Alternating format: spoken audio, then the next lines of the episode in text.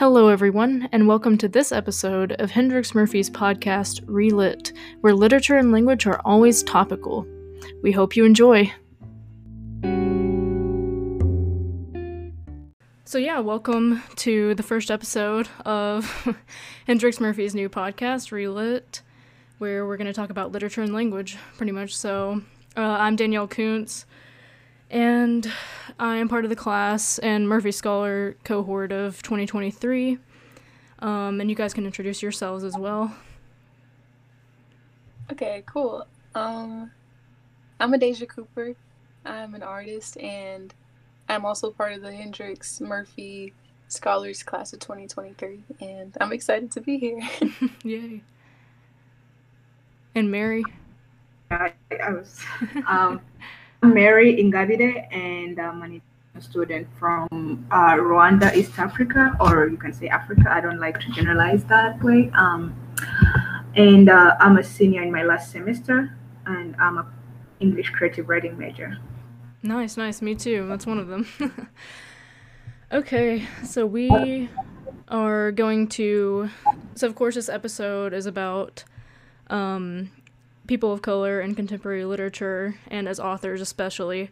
And what we've chosen for this episode are about five poems, or I guess you'd call them that. Like, one is an excerpt from a larger work, and that's just for the purpose of keeping everything kind of short so the podcast episode doesn't go like beyond the length of time it should, I guess. um, so the first one we have is titled Praise by Angelo Geter. I think is how you pronounce his last name. Um, and I'll go ahead and read that one. This one was actually suggested to me by Hope um, when I was telling her about the topic of the first episode. And yeah, so, and then we'll talk about the author and we'll talk about the form after reading it. What's Sorry, Mary. Uh, I have a quick question, Danielle. Okay. Uh, what's the topic? I have a quick question. What's I mean, like, is it? Are we like the general um, Black Lives Matter, or is it there is like a subtopic for today's podcast or something? Um, I guess our topic in general is just discussing the writings of people of color, which pretty much inherently intertwine with Black Lives Matter. So yeah, I guess you could say that's definitely part of it, but uh, probably not like the main focus, though. It's inevitable with literature written by people of color, of course so yeah, don't be afraid. This conversation can go wherever. Um, yeah. Alrighty, so I'll get started with the first poem here, which again is Praise by Angelo Geter. Today I will praise. I will praise the sun for showering its light on this darkened vessel. I will praise its shine. Praise the way it wraps my skin in ultraviolet ultimatums demanding to be seen. I will lift my hands in adoration of how something so bright could be so heavy. I will praise the ground that did not make feast of these bones, praise the casket that did not become a shelter for flesh, praise the bullets that called in sick to work, praise the trigger that went on vacation, praise the chalk that did not outline a body today, praise the body for still being a body and not a headstone. Praise the body for being a body and not a police report. Praise the body for being a body and not a memory no one wants to forget. Praise the memories. Praise the laughs and smiles you thought had been evicted from your jawline. Praise the eyes for seeing and still believing, for being blinded from faith but never losing their vision. Praise the visions. Praise the prophets who don't profit off of those visions. Praise the heart for housing this living room of emotions Praise the trophy that is my name. Praise the gift that is my name. Praise the name that is my name, which no one can plagiarize or gentrify. Praise the praise. How the throat sounds like a choir. The harmony in your tongue lifts into a song of adoration. Praise yourself for being able to praise, for waking up when you had every reason not to. Okay, well, that is the poem. Um, so, before we jump into discussion, a little about the author. Um, see here. So, Angela Geter is a poet and a performance artist, also known in the spoken word world as iambic. Um, he's a national poetry slam champion and the director of campus programming at Winthrop University. And he's releasing his de- debut poetry collection in late 2020, so that's something to look forward to. Um, also, he's the poet laureate of Rock Hill, South Carolina. So, yeah, he has a lot going on for him. um, so, what are your what are you guys' initial thoughts about this poem? What what jumps out at you?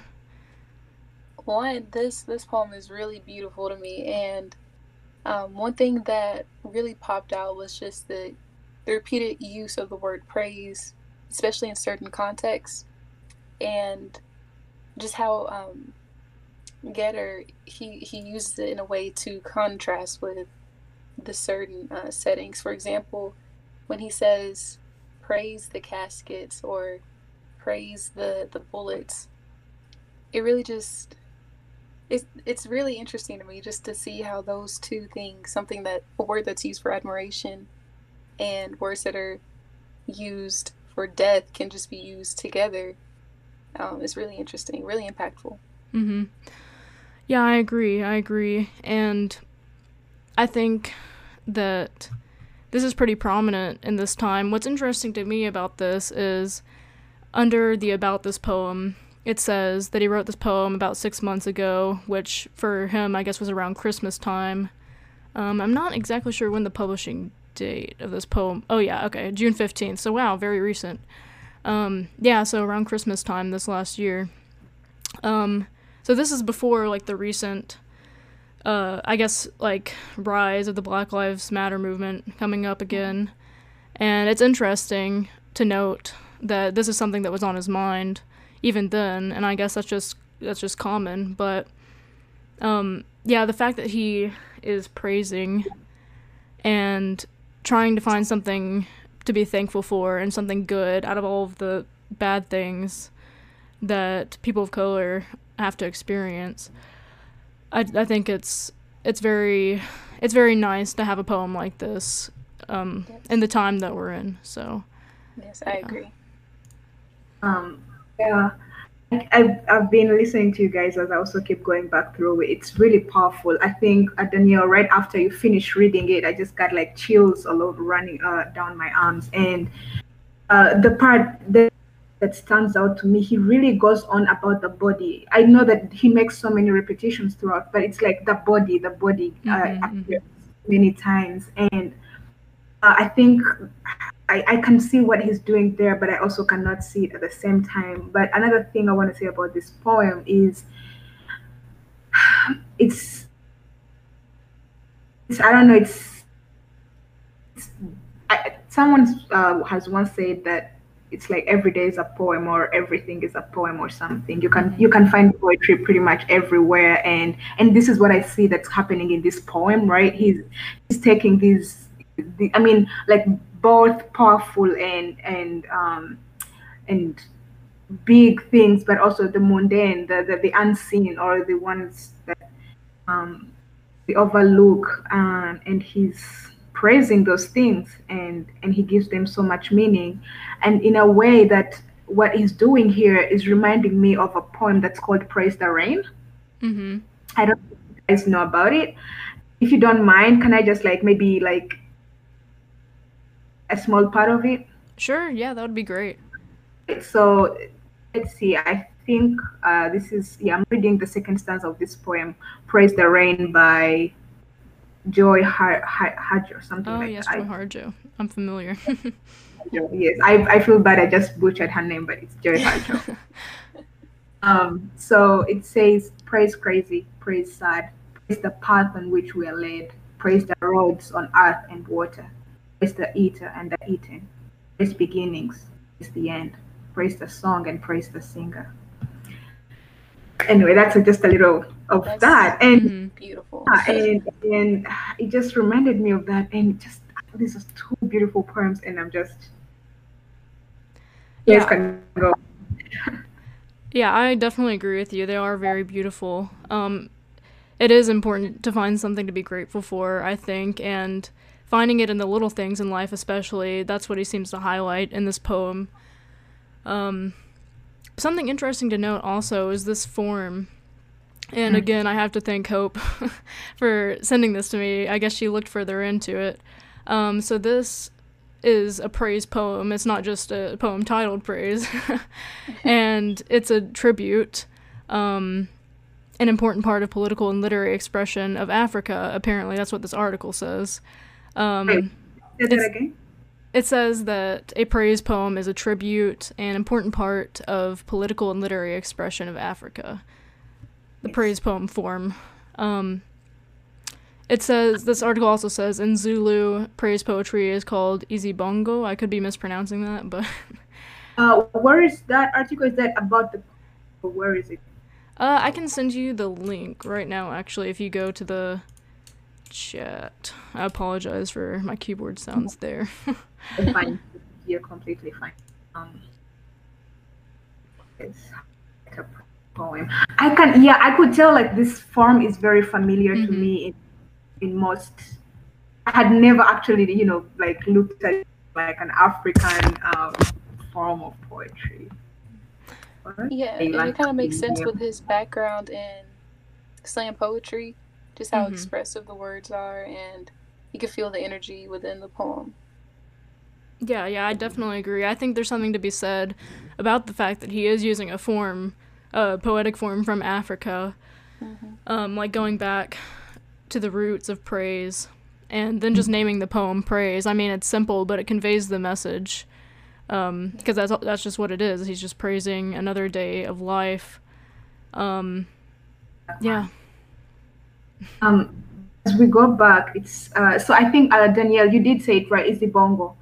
But, uh, you said it right. Uh, something you were talking about um, how he's going back to his roots it kind of brings me back to that part in the poem where he talks about how his name cannot be gentrified and in a way it's like you you know you, you can see how he is so rooted like in his ancestry or where he comes from um Mm-hmm. And also another thing I wanted to say about like it being a prize poem, and also the fact that right now I just realized that I, you know uh, you've shared this resource with me in Zulu praise poetry. is called izibongo, and it's this, it's this African black thing where it's like we take.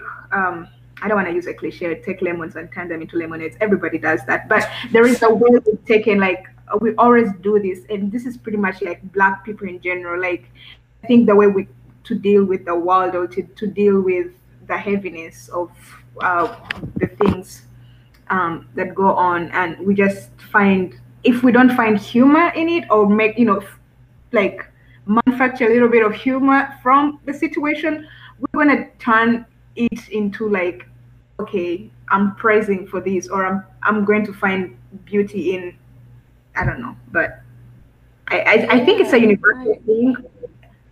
Go ahead. Yeah, I I understand what you're saying. That that seems pretty accurate. Um, it's really nice to to see this connection. And yeah, I agree. I think in general, and I've seen I've seen a lot of people like write articles about this, the fact that in hard times, poetry proliferates, it becomes more prominent rather than less prominent. So, like, some people might think that when the country is going through a tough time, people aren't going to care about artistic things like poetry as much. It's going to be more about like material things, like working, contributing to the economy, whatever, not like the um, luxuries of life, like art. But actually, poetry becomes more prominent. Um, that's something that we talked about, I want to say, in my literary analysis class when no no my poetry class when we were um, talking about poems that were written about 9-11 some of these poems that we read were written way after the time but it's still reflecting and, and showing just how much poetry showed up during such a difficult time for the nation. So in general yeah i definitely say that that poetry is a great medium for conveying emotion during difficult times. And that, that makes a lot of sense in this poem. That was very well said. I definitely agree. and oh, Mary, I, I, definitely agree with uh, what you said about um, it being a part of Black culture, taking struggles and turning it into something beautiful. And that's not something that I immediately thought of while reading this poem. So I'm glad she brought that up. Mm-hmm. Like I said, I mean, tying back everything together and what we're trying to say here, I think it's also it's uh, it's a universal thing, uh, but probably right now because we are discussing uh, uh, Black Lives Matter and all that, I just yeah, I like to see it that way. Mm-hmm. Um, and it's I mean I mean of course at the same time it's a little bit like um I mean I, I don't want to say problematic or it's not entirely like oh you know we take the pain and make something beautiful out of it because Right, at the right. same selling the pain and something we are not actually doing that but it's like uh, it's it can be misinterpreted in that sense or yeah but Exactly. It's like it shouldn't be made to sound like a good thing that someone's experiencing pain because something beautiful comes out of it. Like that shouldn't have to happen in the first place. Exactly. Yeah. But yeah, I understand what you're saying. All right. Well, unless you guys have any finishing thoughts on this poem, the next one we have actually is another praise poem, I suppose. I'm not sure if it's the same form, but it is called Praise Song for the Day. So, um, Adasia, this is a poem that you suggested. So, if you want to read it, then feel free to do so. Yes, absolutely. Okay. Praise Song for the Day by Elizabeth Alexander. Each day we go about our business, walking past each other, catching each other's eyes or not, about to speak or speaking. All about us is noise. All about us is noise and bramble, thorn and den, each one of our ancestors on our tongues. Someone is stitching up a hymn, darning a hole in a uniform, patching a tire, repairing the things in need of repair. Someone is trying to make music somewhere with a pair of wooden spoons on an oil drum, with cello, boombox, harmonica, voice. A woman and her son wait for the bus. A farmer considers the changing sky. A teacher says, Take out your pencils, begin. We encounter each other in words words, spiny or smooth, whispered or declared, words to consider, reconsider. We cross dirt roads and highways that mark the will of someone, and then others who said, I need to see what's on the other side. I know there's something better down the road. We need to find a place where we are safe. We walk into that which we cannot yet see. Say it plain that many have died for this day. Sing the names of the dead who brought us here, who laid the train tracks, raised the bridges, picked the cotton and the lettuce, built brick by brick the glittering edifices they would then keep clean and work inside of. Praise song for struggle, praise song for the day, praise song for every hand lettered sign, the figuring it out at kitchen tables. Some live by love thy neighbor as thyself. Others by first do no harm or take no more than you need. What if love, what if the mightiest word is love? Love beyond marital, filial, national, love that casts a whitening pool of light, love with no need to preempt grievance. In today's sharp sparkle, this winter air, anything can be made, any sentence begun. On the brink, on the brim, on the cusp. Praise song for walking forward in that light. Very pretty. yeah Yeah, when I- you sent this and I read it, I thought it was really nice. I was happy to read it. So, Yes, and this poem was delivered at the 2009 presidential inauguration ooh. for um, President Obama. I think it was very, um, very fitting. i was gonna say Yeah, it that was fitting. the movement yes. i think you read it uh, i don't know like beautifully I'm sorry. What? What was that? I said i think you read it beautifully like yeah Oh, thank you. Me too. yeah It's- Something I notice a lot in this poem is uh images just what seems to be like images in everyday life and that's interesting to me. Do you guys have a favorite image out of this poem? Would you s- would you say? uh, I- sorry never mind go ahead oh, sorry. Um, one one that really stands out to me is the line. I'll read it for you. All. She says, "Sing the names of the dead who brought us here, who laid the train tracks, raised the bridges, picked the cotton and the lettuce."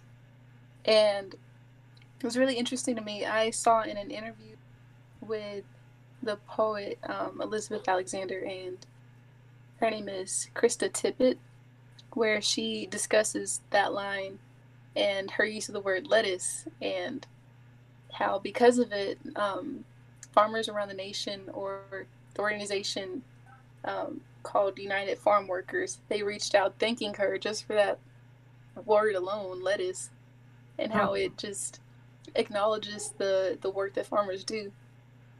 And i thought that it's just beautiful for one that she even included it because you never think about you know lettuce farmers. Yeah, exactly.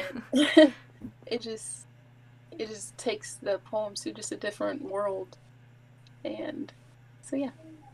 Yeah, I agree with that. I think it's nice to have that little acknowledgement there. Even such a little inclusion of of something like that can mean a lot to a lot of people. Mm-hmm. So I think it, yeah, knowing that little that story, that kind of backstory, that's pretty cool. Yes. I agree. An interesting backstory, and the letters now just even stands out more to me in the poem after you shared that.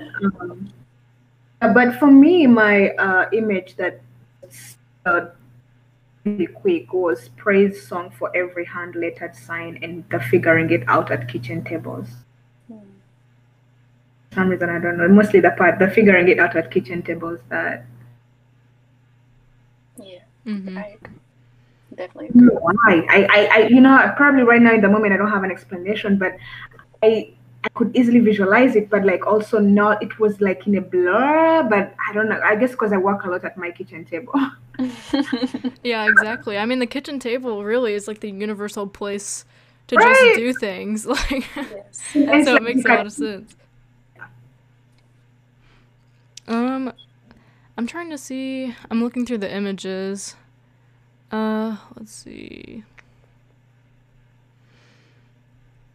I really like I really like the end. I like how this poem ends where where she writes in today's sharp sparkle this winter air anything can be made any sentence begun on the brink on the brim on the cusp praise song for walking forward in that light like it really it kind of just like moves you forward to the end and just the words that she uses brings out what she's trying to convey that anything can be made like anything could be on the tip of someone's tongue. Right now you could say anything you could really do anything. Like the future holds so much. And in in a way that is very hopeful like that it's very comforting to know that some things aren't decided yet. There are some really great things that may not have been done yet that will be and that we have to me it also says that we have the ability to just make the decision to make change. Mm-hmm. and i just yeah i just really like how it ends because it does give me that sense of hope. Like we have the ability to do something at any moment. That's that's a great point. Yeah definitely agree.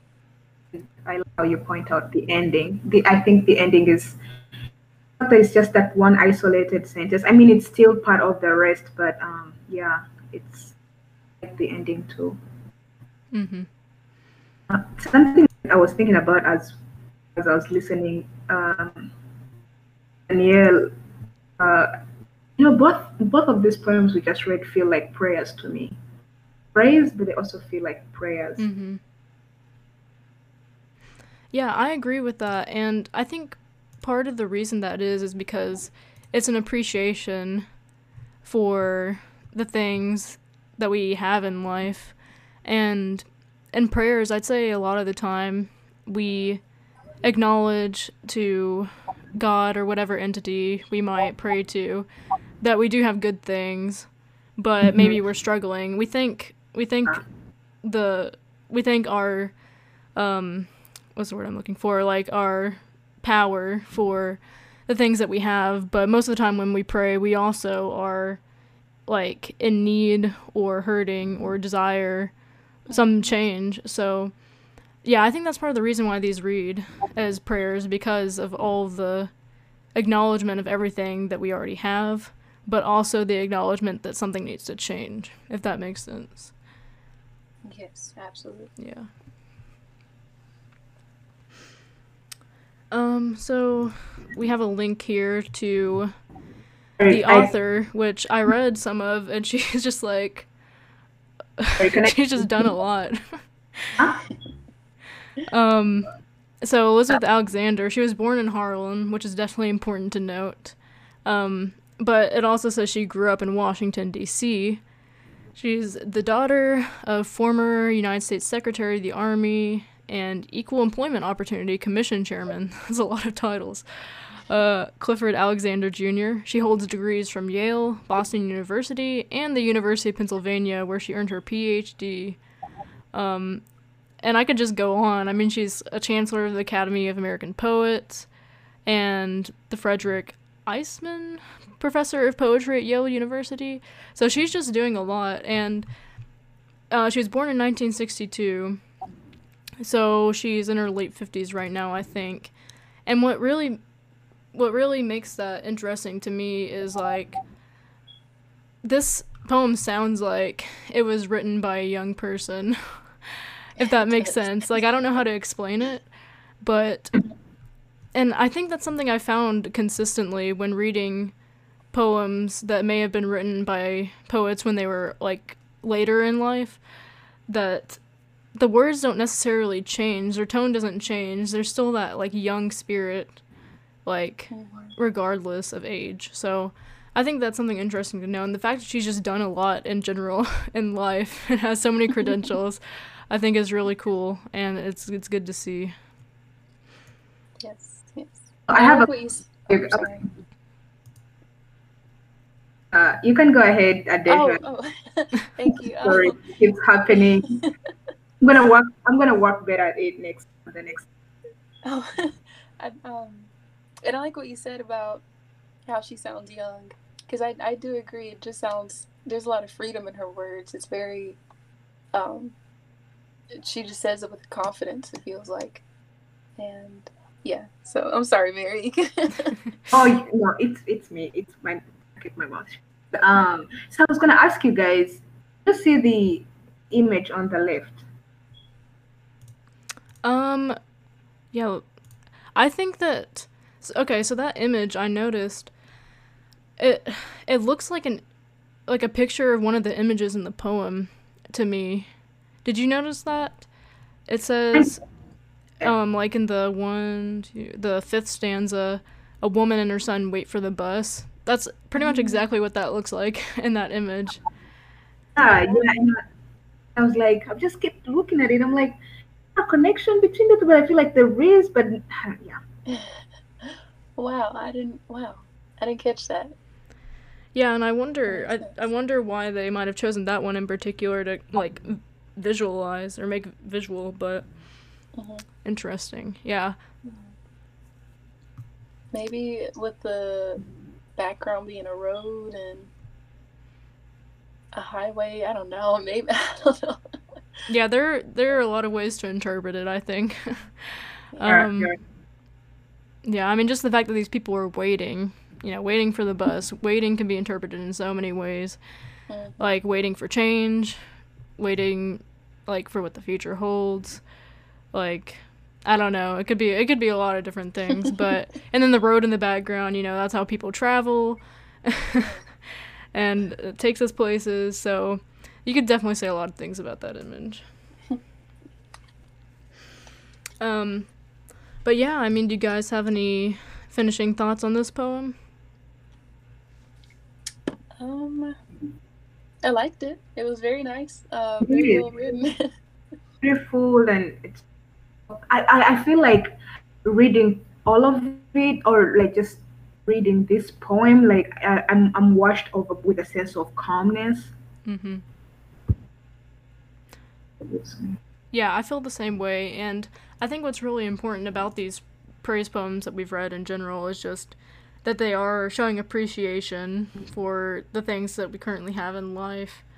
And something to be noted for sure is that change is good and great, and we definitely need it. um, but we will like, I don't know about you, but I would be super depressed if I just thought that everything in life was bad for me right now. So it's it's really important, I think, for everyone to like take the time sometimes and just think about like what they have and be thankful for what there is. Sort of like the basic things in life. Maybe not the big overarching things that definitely need to change. Um, but yeah just knowing that life isn't always as bad as it may seem i think that's very important. And especially for our generation which seems to and i can even like say this personally seems to have like a lot more mental health issues. I think it's really important to take the time to just acknowledge the good things in life. I like where your head is at, Danielle. I really actually like you saying all of that just has it kind of hits home and I I thank you so much for just saying that because I you're right. It's kind it's very depressing just to look at everything that's wrong and not to acknowledge the the small good things and it's um something I've been teaching myself these past couple of weeks and months. So. Oh yeah, same here, same here. Yeah, it, in this world, it's just unavoidable, you know, not to talk about these things. Like, I don't know. Sometimes it feels like the world's ending, but like especially nowadays. But yeah, it's 2020. Oh my god. I know it's just so wild, but that just I think it just brings me back full circle to literature and especially poetry, where really deep ideas.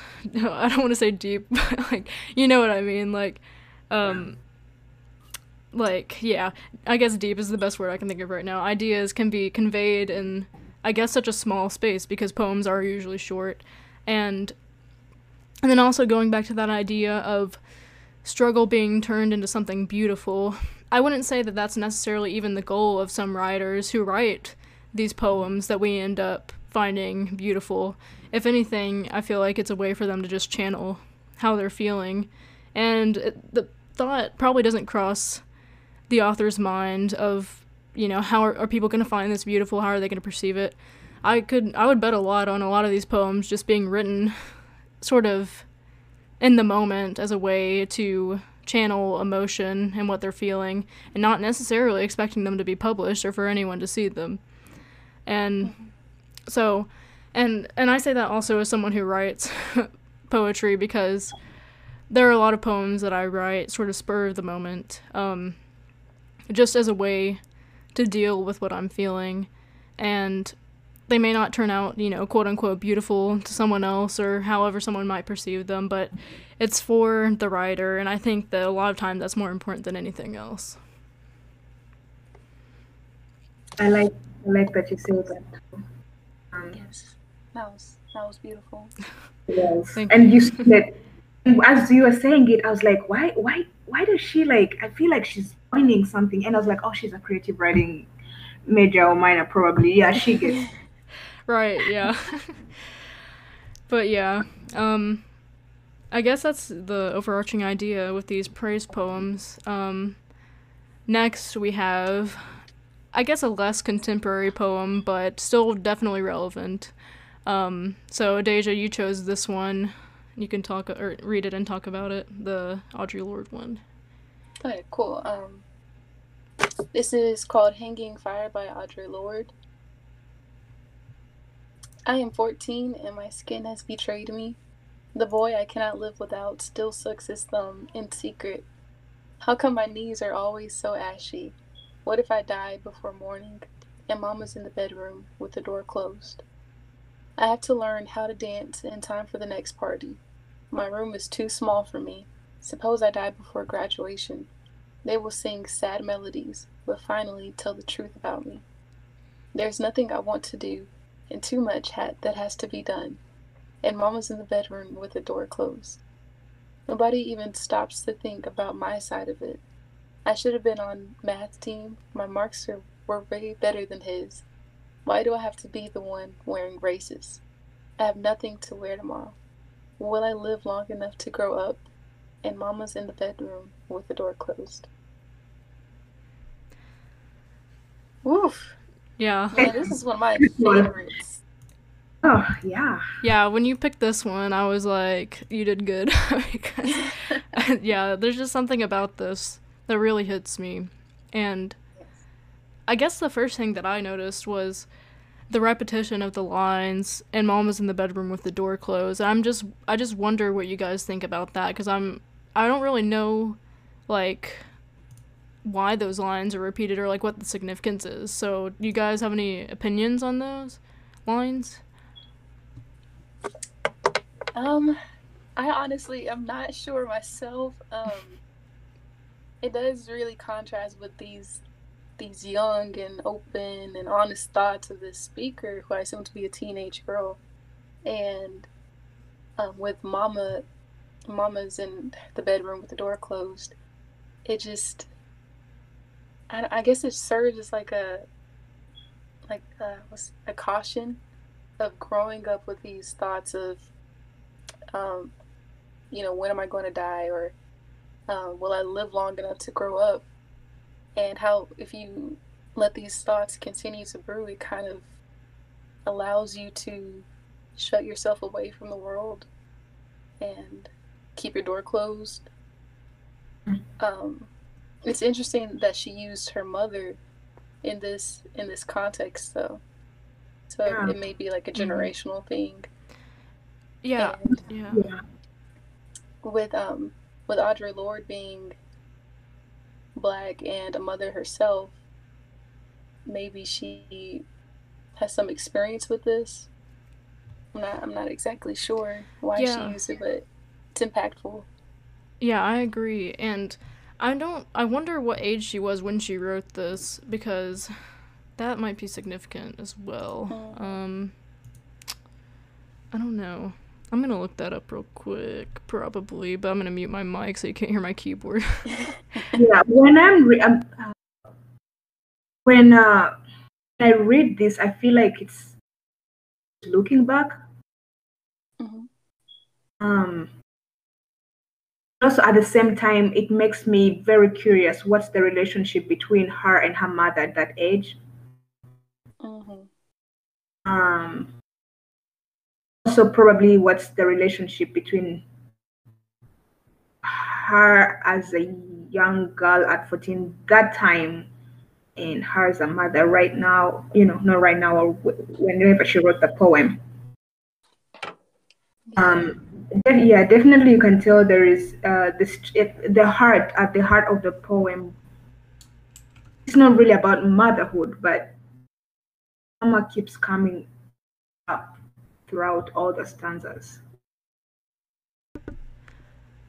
Yeah, that is true. Um, I think I found how old she was when she wrote this. Let me do some math. she was 40, apparently, or at least that's when this was published, I think. So, I guess it's interesting to think about that she was reflecting on her experiences when she wrote this, which I suppose is common among poets to do so when they write something about their childhood. Um, so the way that I interpret the the the repetition of the lines and mom was in the bedroom with the door closed is like her her mom is like resigned to the problems that she's experiencing. Like she she went through them when she was young. Um, and she's just been through it. and now that her daughter's going through it, she's kind of like stoic. I don't know if that's the right word, like resigned is really the main word that I can think of. She's just like, this is just how it is, and doesn't really have anything to do with it, if that makes sense. Yeah. Which of which highlights, of course, like the experience of people of color, like that it's like a norm to be treated a certain way. I mean, the last stanza where she says, "I should have been on math team. My marks were better than his." Like, yeah, and then and the repetition of those lines to me is is that she just knows how the world worked at the time and still works to this day. And her mother that is. And so that's why she's kind of just separating herself. Um that's how i perceive it or how i interpret it. Yeah I have a question for you guys. Do you think she's refer- referring to the same boy in the poem? Because she says, The boy I cannot live without still sucks his thumb. So she uh, says in the second stanza. Um, yeah, that's a good question. I'm not sure, honestly. I didn't originally think about that boy as the same person as the one mentioned about the math team. Um, yeah. But, you know, that could be. Yeah, I think that would be interesting to see if they were the same person. Um, looking at the, the line where my marks were better than his, the his, um, yeah, it was the word his was kind of a replacement word for anyone, and how um, she felt that because of the fact that her grades were at a certain standard that she should have been on the math team. So I didn't really think about his being. That's interesting though. Wow, wait. Yeah, that, that, that whole line though is really interesting to me. Um, the boy that I can't live without. Yeah. yeah, that's interesting to me because she is she does identify as a lesbian woman so mm-hmm. but it's also it's also worth noting that a lot of people don't figure out their sexuality until later in life so yeah. she could have loved like a boy when she was younger um, mm-hmm. but it is interesting to me that that this is mentioned in the poem um, some of the things that are coming up to me as i'm also like looking or i keep thinking about this poem is how so the past two poems we've read uh, you know basically you, you, can tell it's really grounded in the black experience you know what it means to be black. And this poem is still too but in a way then it brings in like the normal parts you know of like the, the entirety of like maybe let's say the black experience. I don't know if it makes sense. Um mm-hmm. it's it's like discussing the, the the, the mundane the silly the the the, the the puppy love, the things, and then you know when she talks about how and my knees ashy, I've felt that as a black girl, as yeah, yeah. um, and then she even says my skin has betrayed me right at the second. And she moves on to the boy I can't live without still sucks his thumb, and then she keeps on bringing about uh, bringing up this. Mm-hmm. Like, it's, it's there's so much happening in this poem, and in a way, uh, I don't want to say that she's think she is normalizing the black like black soul's life in a way. It's, it's and by normalizing that i don't mean just talking about only the bad only the, the the racism or this or this or this. It's it's everything that every other person on this world experiences as well you know? Mm-hmm. if it's uh, it's, it's i don't know whatever uh, depression or anxiety or worried, worrying about school grades or, mm, you know, gender biases or um, worried about a boy that's that you can't live without but still sucks his thumb. His thumb. I think that's funny. He still sucks his thumb. Um, then the mother keeps coming back up. Yeah, I, oh guys this is this is so not i do not want to share this but i i was the kid who used to suck their thumb. So that's okay. There are plenty of, of, of, us like that i'm sure. Okay well i'm glad i'm not alone. But anyway I, that that's good. That's out. Yeah I, I i understand what you're saying for sure. Yeah i think it's very important and to those i guess to ignorant people. It humanizes like black people because Audre Lorde, I mean, she's writing about not just about she's writing about the experience, like you were saying.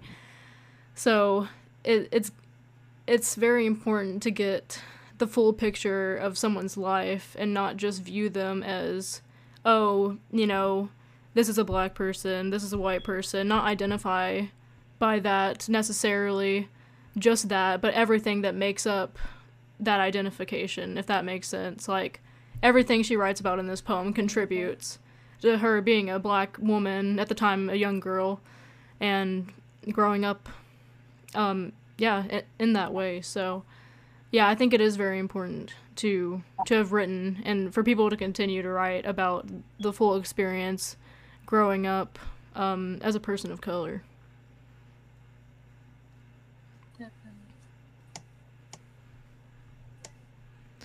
But yeah, um, let me look here. Yeah, so I mean that's pretty much. I think those are my final thoughts. Do you guys have anything else you want to talk about with this poem? I'm good on it. Can always Yeah. to this. Oh, um, yeah, I I think that's all that I have. Okay. I, I really, really like this poem though. me too, me too. I really So do like it. All the poems we've read today, like wow. Mm-hmm. All right. So the next one we have Mary picked, um, and it is. Yeah, I think it's a prose poem. That's what we think, at least. um, so yeah, you can read that if you'd like. I don't mind. Um, it's by Claudia Rankine and um, maybe uh sorry, don't let me be lonely. There was a time, Claudia Rankine. There was a time I could I could say no one I knew I knew well had died. This is not to suggest no one died. When I was eight, my mother became pregnant. She went to the hospital to give birth and returned without the baby. Where is the baby? We asked. Did she shrug? She was the kind of woman who liked to shrug. Deep within her was an everlasting shrug. That didn't seem like a death. Years went by and people only died on television if they weren't black, they were wearing black or were terminally ill. I returned home from school one day and saw my father sitting on the steps of our home. He had a look that was unfamiliar. It was flooded, leaking. I climbed the steps as far away from him as I could I could get. He was breaking or broken. To be more precise, looked to me like someone understanding his aloneness, loneliness. His mother was dead. I had never met her. Home for him. When he returned, he spoke neither about the airplane or the funeral. Every movie I saw while in the third grade compelled me to ask, Is he dead? Is she dead? Because the characters often live against all odds. It is the actors who whose mortality concerned me. If it were an old black and white film, whoever was around would uh, would answer yes. Months later, the actor would show up on some late night talk show to promote his latest efforts. I, I would turn and say one or a stands to say, You said he was dead. And the misinformed would claim, I never said he was dead. Yes, you did. No, I didn't. Inevitably, we get older. Whoever is still with us says, Stop asking me that. Or one begins asking oneself that same question differently Am I dead? Though this question at no time explicitly translates into Should I be dead? Eventually, the suicide hotline is called. You are, as usual, watching television, the 8 o'clock movie, when, when number flashes on the screen. 1800 suicide. You dial the number. Do you feel like killing yourself? The man on the other end of the receiver asks. Tell him, I'm already dead. When he makes no response, you add, I'm in death's position. He finally says, Don't believe what you're thinking and feeling. He asks, Where do you live? 15 minutes later, the doorbell rings. You explain to the ambulance attendant that you had a momentary lapse of happiness. The noun happiness is a static state of some platonic ideal no better than to pursue. Modifying process had happily or unhappily experienced a momentary pause. This kind of thing happens, perhaps is still happening. He shrugs and in turn explains that you need to come quietly or he will have to restrain you. If he is forced to restrain you, he will have to report that he is forced to restrain you. It is it is this simple. Resistance will only make matters more difficult. The resistance will only make matters worse. Law, I'll have to restrain you. His tone suggests that you should try to understand the difficulty in which he finds himself. This is further disorienting. I'm fine. Can't you see that? You climb into the ambulance unassisted. And that's the end of it. That is it's so powerful. Every time I read it, it's it, it gets more and more powerful. Mhm. Ah, Yeah. Um Something that really stood out to me about this poem is the part where she dials a suicide hotline. mm-hmm. um, not really understanding, I suppose, like the purpose of it. Um, because she doesn't want to die. She she says that she feels like she's already dead. Mm-hmm. So that is interesting to me.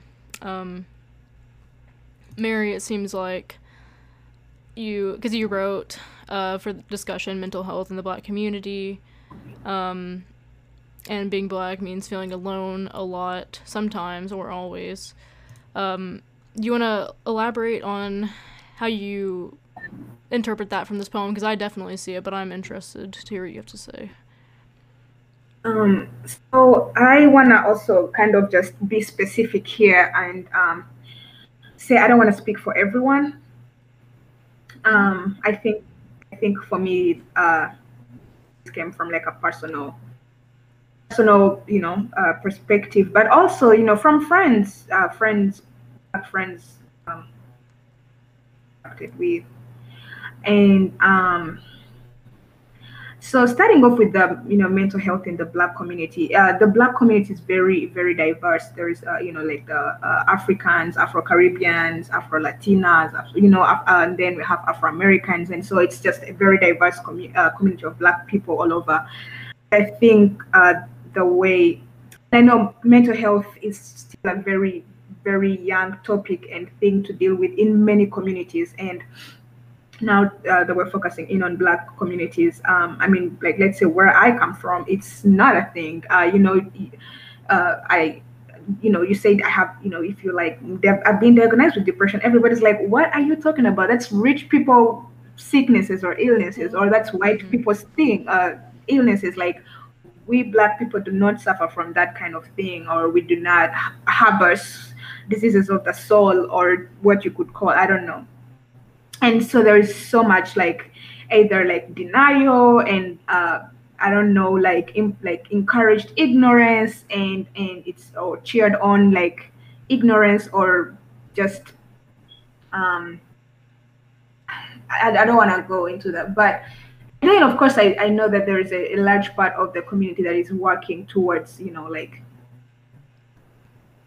educating and, and, and spreading awareness about this but uh, getting into that um, how for me mostly uh, you know being let's say a black african or just a black woman it has felt uh, very lonely. And just to give a little bit of context it's um, let's say I, ca- I come from rwanda or like from africa and the continent is pretty black uh, a few from uh, apart from a few countries. And mostly rwanda where i was or let's say the town or the sector or district I was in, you, we, we, you barely ever saw white people uh, or any people or other people. So uh, coming here, um, uh, I mean, in Conway, Arkansas, uh, you know, it did hit me for like a week or two. Hey, I'm gonna tell you something. Like, oh no, I'm black. I mean, it's not like it was a bad thing or anything, but it's it like it creeps up on you. Like something in the air. I don't even know how to explain it. It's just everywhere i went in the restaurant i looked around to see who looks like me you know? Like sometimes i would spot like one uh, waitress or one bartender or none and it's just me in there. And it's okay i'm safe in there. I i i mean i, I like to think I, I am safe. I, I'm optimistic, and I'm with, let's say, people who care about me and I am genuinely trying to enjoy myself, but I feel so displaced. I feel so alone in the same time. And I've had so many moments like this ever since um, coming here for education. But yeah, um, and of course, eventually you're gonna. I, I found myself in many other experiences, and I mean, I'm even just talking about just our experiences of four years, and I'm thinking about Adasia, who has lived here her whole life. I mean, we both have different stories. Mm-hmm but uh, I just uh, I want to hear from you uh, what you think about you know like uh, you know I mean being black most times it's, it's a kind of a, a, lonely experience and and and it doesn't have to be um, but yeah I don't know for me that's how kind of it is right now. Mm-hmm. Yeah. Wow, that was very insightful. Yeah, that was.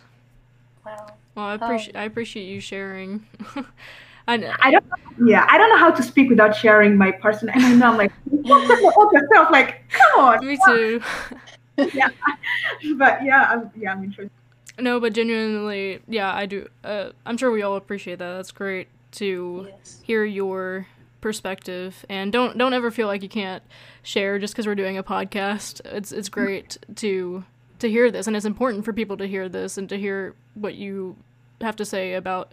I mean, especially as someone who wasn't born and raised in this country, Yeah. like coming from a whole different place where you see mostly people like you, and then being put in this place where it's like probably mostly white people, if not like just a kind of a mixed bag, I guess, depending of where what region you're in here. But yeah, that that I can understand how you would feel that way. But yeah, I am interested. Um, if you want to share your experience Adasia, then that that would be perfectly fine. If not, then that's fine too.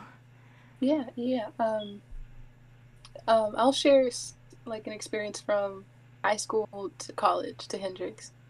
Um, uh, I went to Little Rock Central High School, and it's known for the Little Rock Nine and the desegregation of the at the time um, an all-white school in 1957, and so that being there was extremely diverse and um, coming to Hendrix, it was a little bit of a culture shock.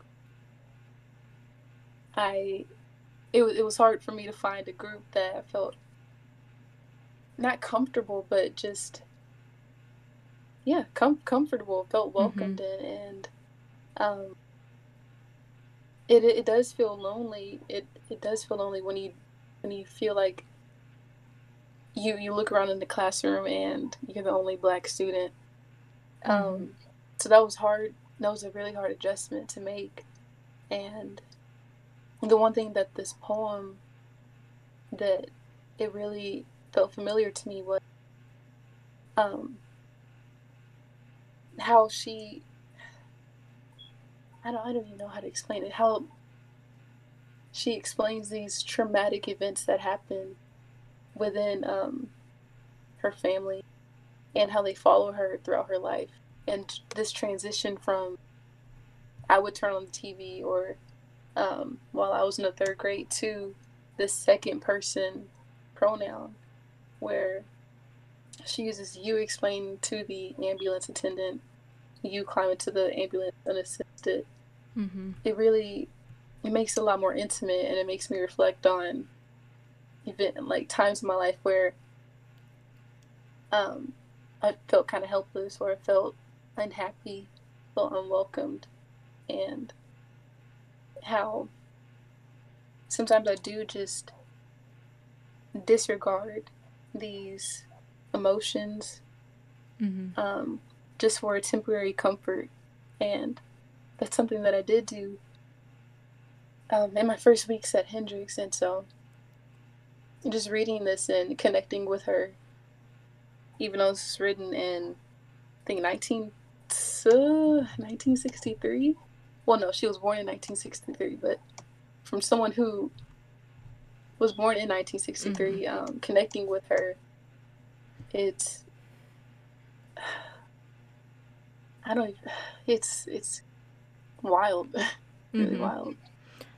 Yeah, I I, th- think- I I think I understand what you're saying. It's like comforting to have that, but I'd say it's also sad to know that those feelings are still common Yes, and universal, even though it's been years and years and years. Mhm, after- exactly. And I completely understand how you would feel coming into Hendrix because the fact of the matter is, it is a, a majority like white school, and I mean it's it's sad, and I think that there's a petition going around for there to be a diversity um, learning domain or something like that, which I guess is a start, but I just you know like even as a white person i'm not happy to see that, that this is the case with the majority of people at hendrix being white and us not being as diverse as we could be and should be. And yeah i definitely you know can't say that i've experienced the same thing that you have but i feel for you and i hate that you know that's something you've had to go through um, but hopefully over the course of your time here, um, you'll settle in more and find people, and it'll it'll get better in that way. Um, Definitely, thank you. no problem. um, yeah, but yeah, I think that just like all of these poems that we've been looking at, this is important because it has relatability. Um, like amongst black people, it conveys the black experience, but not just generally, but a specific part of it, which is what Mary pretty much like immediately hit the nail uh, on the head of, which is like feeling alone, black people feeling alone, um, mental health in the black community. I mean, the fact that again the one eight hundred like suicide like hotline number was mentioned in here is just that should just shout it, you know, right away. um, it's it's just interesting to think about the dynamic. Why did the speaker in this poem decide to call this number even though she didn't feel like killing herself? She felt like she was already dead. I guess when you're young, you kind of get ideas mixed up, so that that could be part of it. But um, it's just sad. it just makes me feel sad to see this. And I mean, I've definitely had my mental health struggles. I've been in an ambulance before um, due to those, but I have not. It doesn't come from the same experience as it as it does when it relates to the black experience, obviously, because I'm not black. So yeah, I feel like I feel like this poem to an extent can relate to people in general with mental health, but especially especially with those in the black community. So it's a really important poem in that way, I'd say. Yeah, I agree. Alrighty. Well, do you guys? Yeah, I don't to do the last poem. Yeah, let's let's go ahead and do that if you guys don't have any finishing thoughts on that. I mean, there's just so much we could say, but it's just was, yeah. right now, I was saying like we don't have to do the last poem because I ran late, and you know. Oh, we, oh. Uh, we can always, you know. No, no, we can do the last poem. Um, I think that's a, something. Also, is uh, citizen. Did you say how's her name pronounced? Claudia. Yeah. Yeah. Yeah, she, Rankine. Uh, met her in person, and it was you guys. You should wonderful. Right, right. Citizen was a book um, that was assigned as part of like the syllabus for my literary analysis class, but it's not one that we actually got to. So now, after seeing that you suggested an excerpt from it, I think that I'll read it. um, because I think we I think we didn't do it because we had to transition to online actually, and she was having to cut stuff, and she really hated to cut it, but she did. So I still have the book and everything. And after reading this earlier to like get an idea of what we were going to be talking about, I, I was thinking to myself, I really need to just read this entire thing. but yeah, we can. Um, if you guys uh, don't really have any finishing thoughts on the last one, since we kind of just went everywhere, then we can move on to uh, the final poem if you'd like. But there's no rush. We this can go for as long as we want to, really. cool. I, I uh, appreciate that you have a little bit of uh, there is flexibility, and I just uh, just a few last things I want to say about the um, "Don't Let Me Be Lonely." I like how in the parentheses there is there was a time, and I don't know if that's kind of hope or something. Um, yeah. Yeah, that is something that I wondered about um, because yeah, because Don't Let Me Be Lonely, I guess, is just the title. And then There Was a Time seems to be an identifier for the poem, being like the first few words of the poem. Um, but I wonder if it means like there was a time when she felt lonely, but that doesn't really seem accurate because I feel like that that is a feeling that a lot of people experience in a lot of different times in their life. So, yeah, that yeah. is something to think about. Let's say. Mm-hmm. All right. Um, so do you think we're ready for the final one?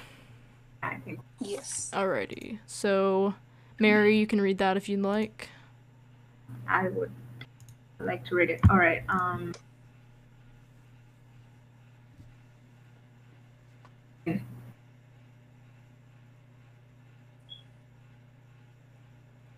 Citizen 1, poem by Claudia Rankine. A woman you don't know wants to join you. You're visiting her campus, the cafe where in the yeah in the cafe where you both order the Caesar salad. This overlap is not the beginning of anything because she immediately points out that she, her father, her grandfather, and you all attended the same college. She wanted her son to go there as well because of affirmative action or minority something. She's not sure what they're calling it these days. And Warren, weren't they supposed to get rid of it? Her son wasn't accepted. You're not sure if you are meant to apologize for this failure of your alma mater's legacy program. Instead, you ask where he ended up. Prestigious school she mentions doesn't seem to assuage uh, her irritation. This exchange, in effect, ends your lunch. The salads arrive. Friend Friend argues that Americans battle between the historical self and the self self. By this, she means you mostly interact as friends with mutual interests and, for the most part, compatible personalities. However, sometimes sometimes your historical selves white self and your black self or your white self and her black self arrive with the full force of your American positioning. and you're standing face to face in seconds that wipe the affable smiles right from your mouth. What did you say? Instant, instantaneously, your attachment seems fragile, tenuous, subject to any transgression of your historical self. And though your joint personal histories are supposed to save you from misunderstandings, they usually cause you to understand all too well what is meant. All right. Well, the first thing that I thought about this this I guess excerpt when I read it was just how relevant it is nowadays. Like, I Very mean, relevant. yeah, a woman you do not know wants to join you for lunch. You're visiting her campus, like, you know, that's something I'm sure we could we can all kind of relate to uh, when when making our visits and trying to decide where to go to school. Um, but yeah, I think the the second passage, uh, a friend argues that Americans battle between the historical self and the self self. Um, that's that's really important nowadays during this um, like this next rising of the Black Lives Matter movement and the conversations that are being held amongst black and white people and the fact that we have to we have to acknowledge our, or we have to acknowledge our historical selves even if we don't want to necessarily. Um, and it'll always come up even if we don't want it to. I think that that's kind of what what she touches on here and i think that that's extremely relevant nowadays. Yes, absolutely. Um, I I really love this poem, and one thing that really stood out to me was the line um, instantaneously your attachment seems fragile. Tenuous subject to any transgression of your historical and right off the bat those word choices are just really really accurate. Um the sentence fragile tenuous transgression it's just really Mhm. powerful and um just this this whole conversation of the historical self and the self self and it's just like you said it's really relevant and it's a conversation that we sh- we should have. Mm-hmm. this let me get my thoughts together um. It's okay. Um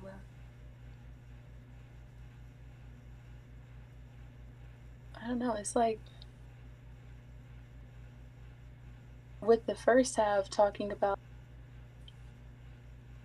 the generations her di- different generations attending the college and jumping ahead to the historical selves it almost seems like the um, Miss Claudia Rank, Rank, Rankin Rankin she she's toying with this idea that um, generations going attending a college is important mm-hmm. but looking back at our historical selves should be hushed in certain scenarios and which is which is funny because generational trauma is, is a big thing, Mm-hmm. and yeah, Yeah, I agree. I think it's it, it's pretty likely she could she could be highlighting like the hypocrisy of the prestigious like white families. They go to like these good schools and they they love talking about how these how their family members have been a part of this like school for generations. But those are the same people oftentimes who don't want to acknowledge like their past of owning slaves and just being mm-hmm. or like pers- people who were enslaved and mm-hmm. being on the wrong side of history pretty much they love to brag i guess about the good things that pertain to them historically but don't want to acknowledge those that don't look good on them right, right. Um,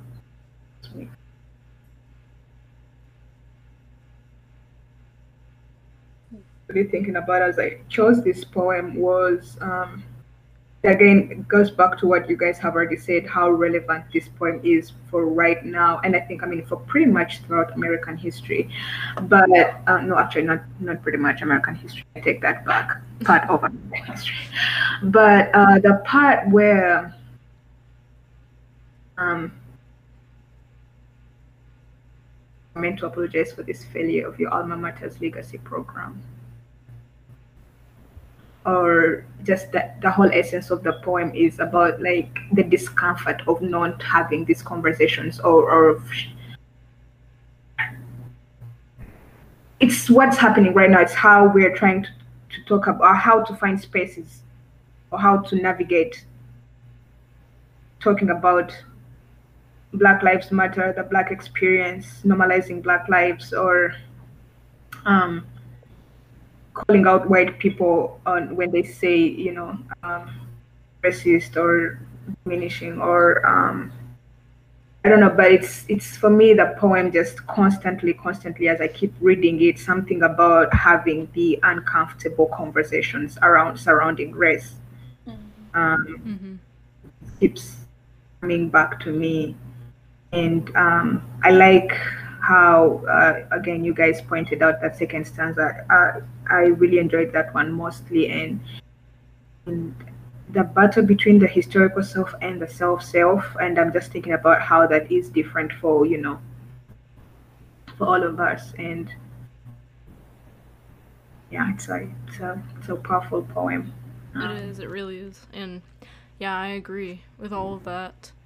Um, and I can envision the person, I guess the woman that's being talked about in the first stanza, who says that her son wanted to go to the speaker's alma mater, but because of affirmative action or minority something, she's not sure what they're calling these days, and weren't they supposed to get rid of it? Her son wasn't accepted. When I first read this, I was envisioning um, the woman and her son as being part of the minority for some reason, but now I'm pretty sure it's the opposite because she's like upset that her probably white son didn't get accepted because Mhm. the university or whatever they were trying to get into was trying to was trying to be inclusive, so only accepts a certain amount of different races. Um, it's just like what goal this person is. I'm just like thinking, it's, I, ugh, it just angers me that people like this exist and that assuming that the speaker in this poem is a person of color, that this woman who is probably white is gonna sit down and complain about this to the speaker. It's just like I can't. It's just too much. It But- is, Yeah. man. And the fact that she even mentions like affirmative action hmm and weren't they supposed to get rid of it? I know. It's like used. like, man. And she's just. Ugh, I can imagine this person, and I don't like it. But I think that's that's like a good part about this poem that um, Claudia Rankine, Rankine, I forget, I keep on forgetting how to pronounce her last name, and I feel bad. But um, yeah, that she was able to capture this like scene and these characters just in like this small like space, like these few short sentences was really. I think that's really that's cool, and that that shows her skill in writing and, and kind of accomplishes her goal. Yeah.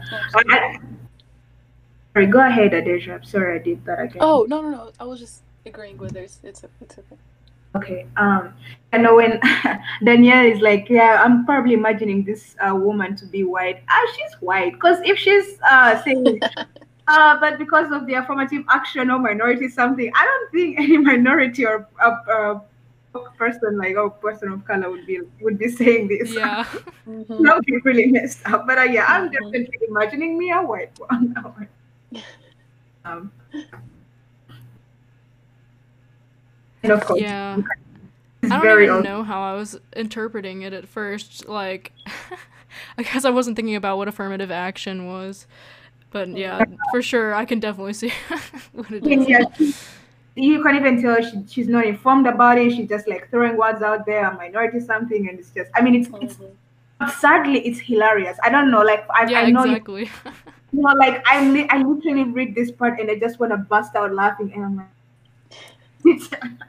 exactly, because it just like shows her ignorance and yeah. with ignorance like sometimes it can be, you know, cause like a lot of pain for people, but in the less bad settings when it's like a person like this, I guess it's just laughable. yeah, yeah. Yeah. but yeah, I don't know. I think I think that this is a really good poem to to end this episode with actually especially because of that last stanza. That this is a good takeaway I think from this episode and anyone who might be listening right now.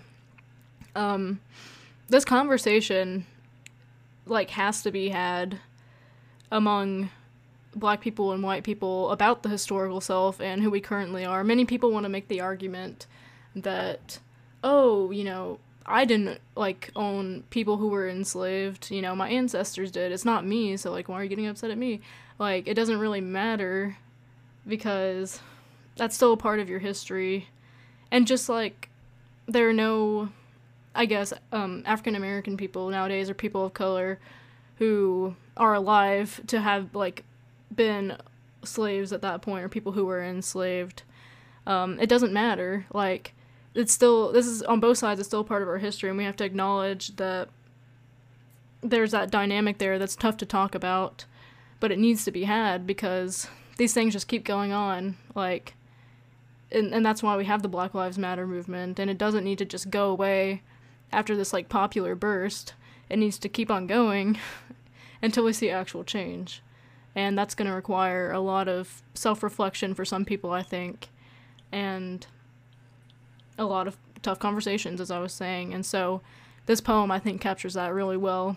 And again like i have to remark on just like how little space there is in poetry most of the time but how well she conveys these ideas in that space if that makes sense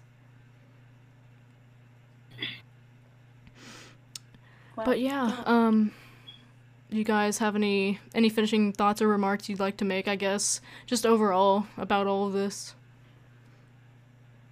All of what? All all the poetry that we have discussed and the ideas that we've talked about. Um, it's just, it's still a little surprising how uh, relatable all these poems were, and just the different perspectives that each one gave, and um, especially with it being 2020, we're in the middle of a, of an epidemic, and still being able to relate to a 14 year old saying that her face betrays her it's just her skin betrays her. It's, it's just um, really interesting, really enlightening too. Mm-hmm. I, um, I, don't, I don't know. I'm gonna kind of go. Uh, probably end on that. in a. Uh, I did not see coming, but I guess just the uh the act or the right what we just did, just sit down and uh, with this poetry, and I mean we've been sitting with it for a couple of days, um, but to actually listen to each other and how we feel about it or what it, it it um, sparks within us and what we see and what we don't see and what we cannot say and all the sides in between all wordlessness i um it feels um, feels like a like a like a good outlet in a way, and uh, it's like being hard. Mm-hmm. Yeah, I think I think that's that's a good idea to leave everyone with that it's good to it's good to have conversations about everything that's happening and poetry is a is a great way to do that especially as it relates to the experiences of people of color because these are, these are things that have been going on for a long time that we can that as Adasia was saying we can see you know years ago and still see today. And it's it's nice to be able to just sit down um, like Mary was saying and talk about this. So yeah I mean I think this was a really good first episode topic for sure. Very relevant and it'll probably always be relevant but especially right now. Um so yeah um thank you guys so much for agreeing to be on this i'm really really glad that we did this and that that you guys came through uh, well, thank you guys for the